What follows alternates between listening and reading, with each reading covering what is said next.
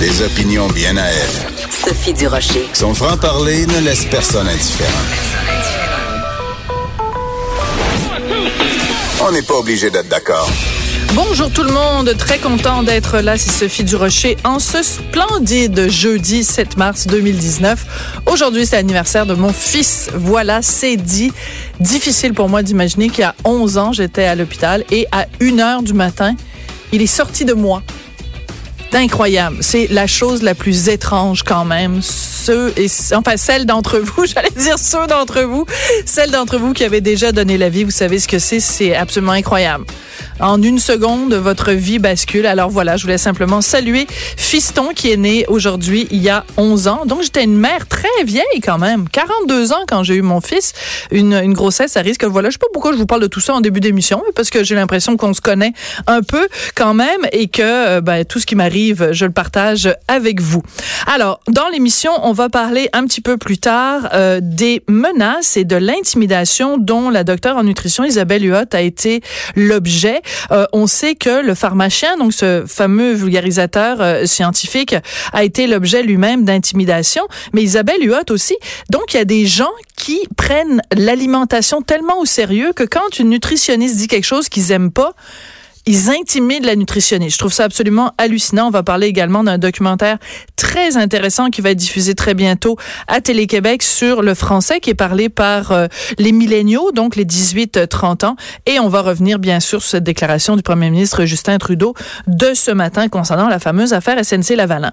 Mais d'abord, écoutez, je suis tombée sur un texte dans le journal Le Soleil qui m'a à la fois fait rire et qui m'a inquiété. Euh, C'est une histoire où on raconte que euh, dans un nouveau complexe sportif à Rimouski, dans le vestiaire, on peut pas être tout nu. Pourtant, qui dit vestiaire, on change, on se met en maillot, on n'a pas le droit d'être tout nu. On en parle avec Evelyne Lafleur-Guy, qui, euh, elle, s'est rendue à ce fameux euh, complexe sportif et qui est absolument euh, scandalisée de ne pas pouvoir se mettre, se mettre nu dans un vestiaire. Bonjour, Madame Lafleur-Guy, comment allez-vous? Oui, bonjour, Madame Durocher, ça va très bien, merci.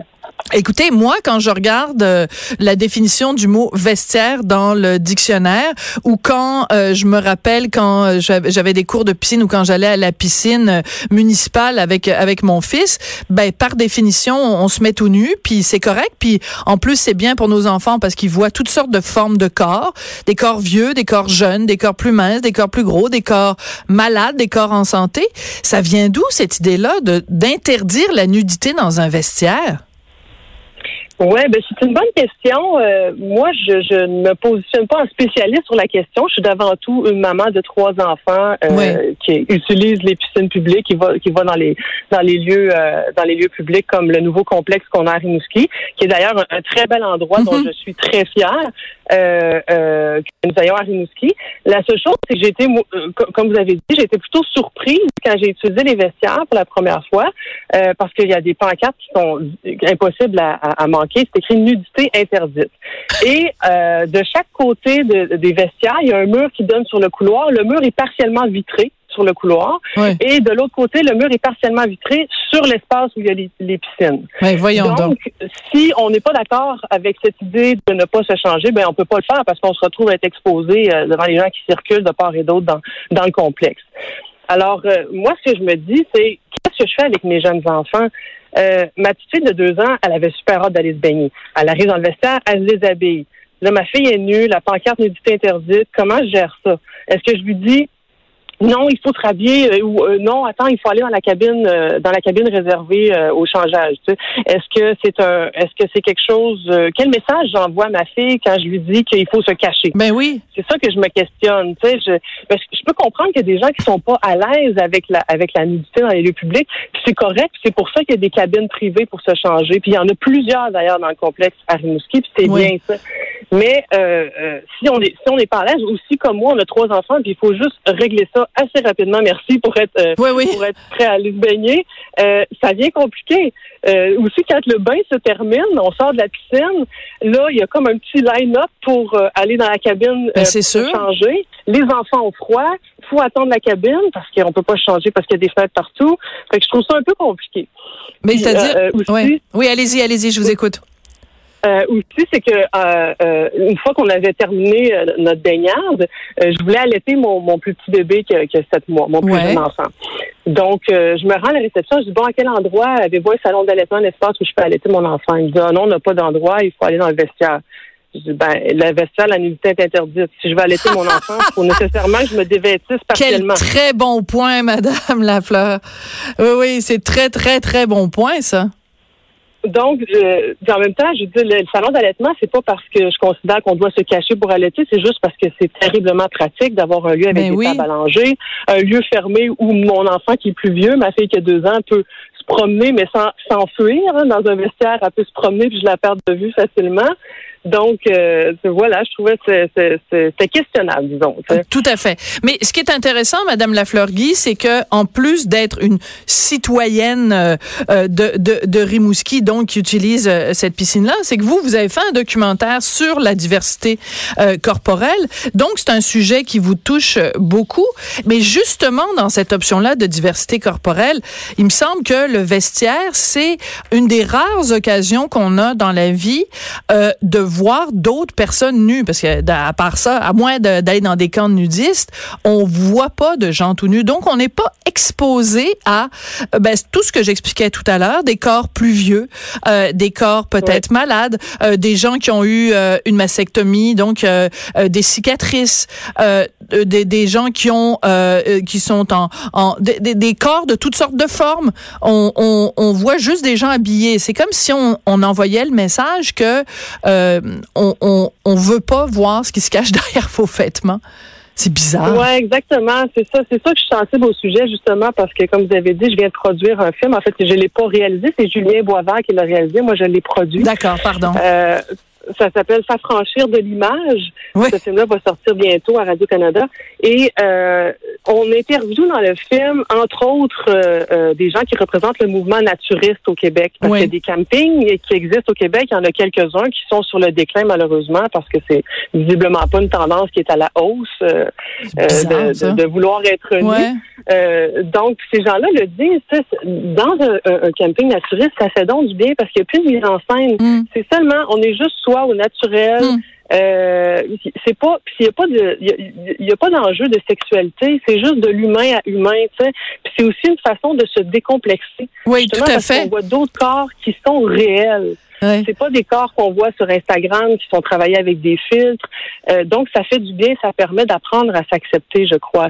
Mais mais c'est un, très bon, c'est un très bon point que vous amenez parce que quand c'est toujours la même chose hein, quand on se regarde, on se désole, quand on se compare, on se console. C'est-à-dire que si on a par exemple certains complexes euh, euh, justifiés ou pas par rapport à notre apparence physique, quand on va, bon, moi je suis jamais allée personnellement dans un camp naturiste, mais des vestiaires j'en ai fréquenté, on dit ah ben tiens elle est faite comme ça.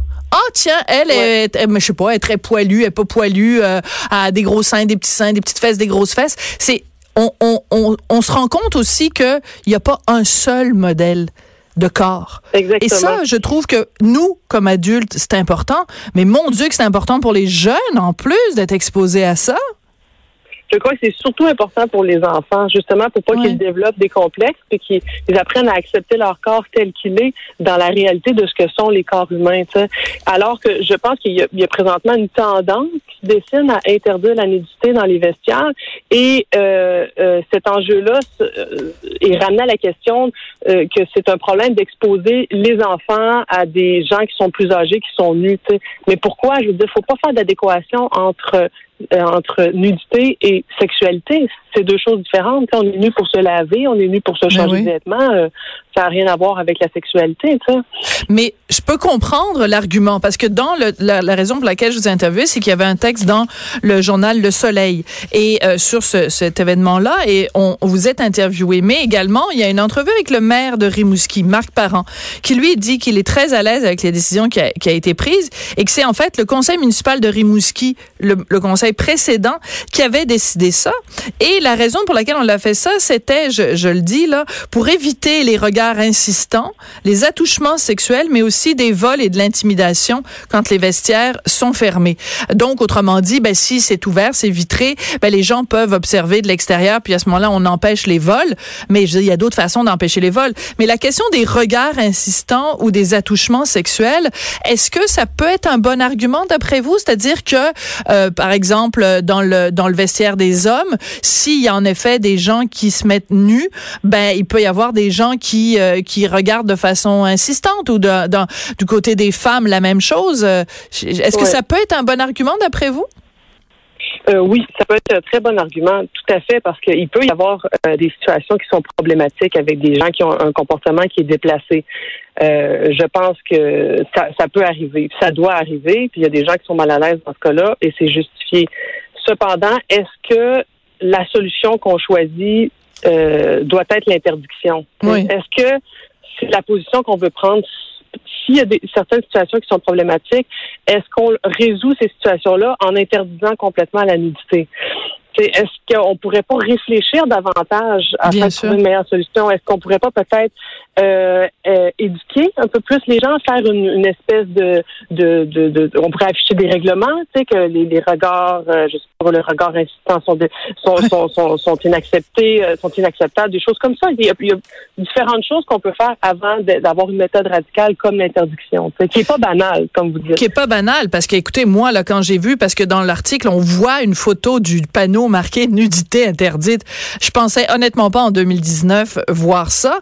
Et surtout qu'il y a une solution qui est toute simple, c'est que quand il y a un vestiaire et qu'il y a des vestiaires fermés ou enfin des, des sections fermées, ben les gens peuvent choisir. Si les gens ont le goût d'être tout nus, ils se mettent tout nus. Puis si les gens sont gênés puis qui sont pudiques puis qui veulent pas que les autres les voient parce qu'ils veulent pas avoir de regard ou ou qui veulent pas euh, euh, euh, s'exposer à la possibilité d'avoir des attouchements ou quelque chose comme ça, ben qu'ils aillent dans un endroit fermé puis qu'ils ferment la porte. Je comprends pas pourquoi pour plaire peut-être à une, à une minorité, on pénalise la majorité. C'est un peu bizarre. Ouais, je saurais pas vous dire. Peut-être qu'il aurait pu créer euh, les deux les deux façons de faire, c'est-à-dire les vestiaires qui sont unisexes auraient pu être euh, avec nudité permise, puis le vestiaire familial avec nudité interdite. C'est peut-être d'avoir les deux aurait été une solution, mais je sais qu'ils ont pris cette décision-là après avoir consulté différents groupes de de, de citoyens, de nageurs, d'utilisateurs de, de, de piscines, etc. Donc, euh, si ces gens-là trouvaient que euh, pour éviter des situations problématiques, l'interdiction était préférable. Euh, je pense qu'ils sont plus en même de le dire que moi, sauf que moi, je, personnellement, je trouve que c'est plus compliqué comme ça. Et surtout, ça pose un problème par rapport à l'acceptation de notre corps. Moi, c'est là que, Absolument. Que, je trouve qu'il y a un enjeu. Euh, moi, j'ai, mon, mon, mon mari est allemand, j'ai passé euh, euh, plusieurs séjours en Allemagne, plusieurs mois là-bas. Et puis l'approche par rapport à l'unité est différente dans les pays scandinaves. Expliquez-moi. complètement banal. Oui, c'est comment? Ben comment, par exemple, dans les vestiaires ou dans les piscines, c'est comment? Euh, ben, dans les piscines, le maillot de bain est obligatoire. Dans les vestiaires, euh, c'est des il y a un vestiaire familial, il y a des vestiaires euh, unisexes. Dans les vestiaires unisexes, euh, tout le monde prend sa douche euh, en enlevant son maillot pour se laver parce que c'est plus pratique de se laver sans maillot. Ensuite, il y a des saunas. Les saunas, tout ça, c'est des lieux qui sont très populaires dans, dans les pays scandinaves. Et dans les saunas, le maillot de bain est interdit. À l'entrée, il y, a un signe sur la porte, maillot de bain interdit. Ah, c'est amusant que vous racontiez ça. Je m'excuse de vous interrompre parce que euh, il y a une amie à moi qui fréquente le CEPSUM, qui est le centre sportif de l'Université de Montréal, ici à Montréal. Et elle me disait que depuis quelques semaines seulement, et on, elle ne s'explique pas pourquoi, euh, il est maintenant obligatoire de porter un maillot dans le sauna du Sepsum. C'est incompréhensible. Et c'est un sauna unisexe ou c'est un sauna mix? Unisexe. Ah oui, ouais, ça c'est surprenant. Ouais. Parce qu'en Allemagne, il y a des saunas mixtes. Euh, il, y a, certains saunas qui sont réservés aux femmes. Ouais. Euh, il y en a d'autres, la plupart qui sont mixtes. Puis le maillot de bain est interdit, mais je pense qu'il est interdit juste parce que ça fait pas partie euh, du processus de Ben bien-être, disons. hein. Pour Ben, c'est sûr. transpirer, tout ça, c'est mieux pas avoir de maillot. Mais évidemment que les gens ont un souci hygiénique, sont toujours assis sur leur serviette, les pieds, tout ça. Il n'y a aucune partie du corps qui touche directement au bois du sauna. Donc, ils ont vraiment un souci euh, d'hygiène. Puis les gens, euh, se- pour avoir fait l'expérience, j'étais d'abord mal à l'aise parce Ben oui. que j'ai pas On n'est pas euh, habitué. expérimenté ça souvent Ouais. dans ma vie. J'étais très mal à l'aise. Mais bon, après deux minutes, qu'est-ce que ça change? Je veux dire, Ben euh, oui. on est là pour se détendre, pour relaxer. Euh, C'est notre, euh, c'est notre, Il y a personne qui m'a dévisagé. J'ai dévisagé personne. on est dans notre costume d'anniversaire, comme on dit, notre birthday suit. Eh, merci beaucoup, Madame euh, Lafleur-Guy. Ça a été vraiment un plaisir de, de, de vous parler. Fait qu'écoutez, vous allez peut-être réussir à faire changer le règlement à Rimouski. Mais la raison pour laquelle je voulais vous parler, c'est que c'est beaucoup plus large que juste le vestiaire de Rimouski. C'est Oui. euh, c'est vraiment une discussion sur l'acceptation corporelle. Merci beaucoup. Oui, ça me fait plaisir. Puis si vous voulez davantage euh, parler de l'acceptation du corps euh, dans le, le documentaire que j'ai produit qui s'appelle S'affranchir de l'image, ça va être diffusé sur les ondes de Radio-Canada à l'Est du Québec le 23 mars à 22h30. OK, bon, on s'en reparlera à cette occasion-là. Merci. D'accord. Au revoir. Merci, au revoir.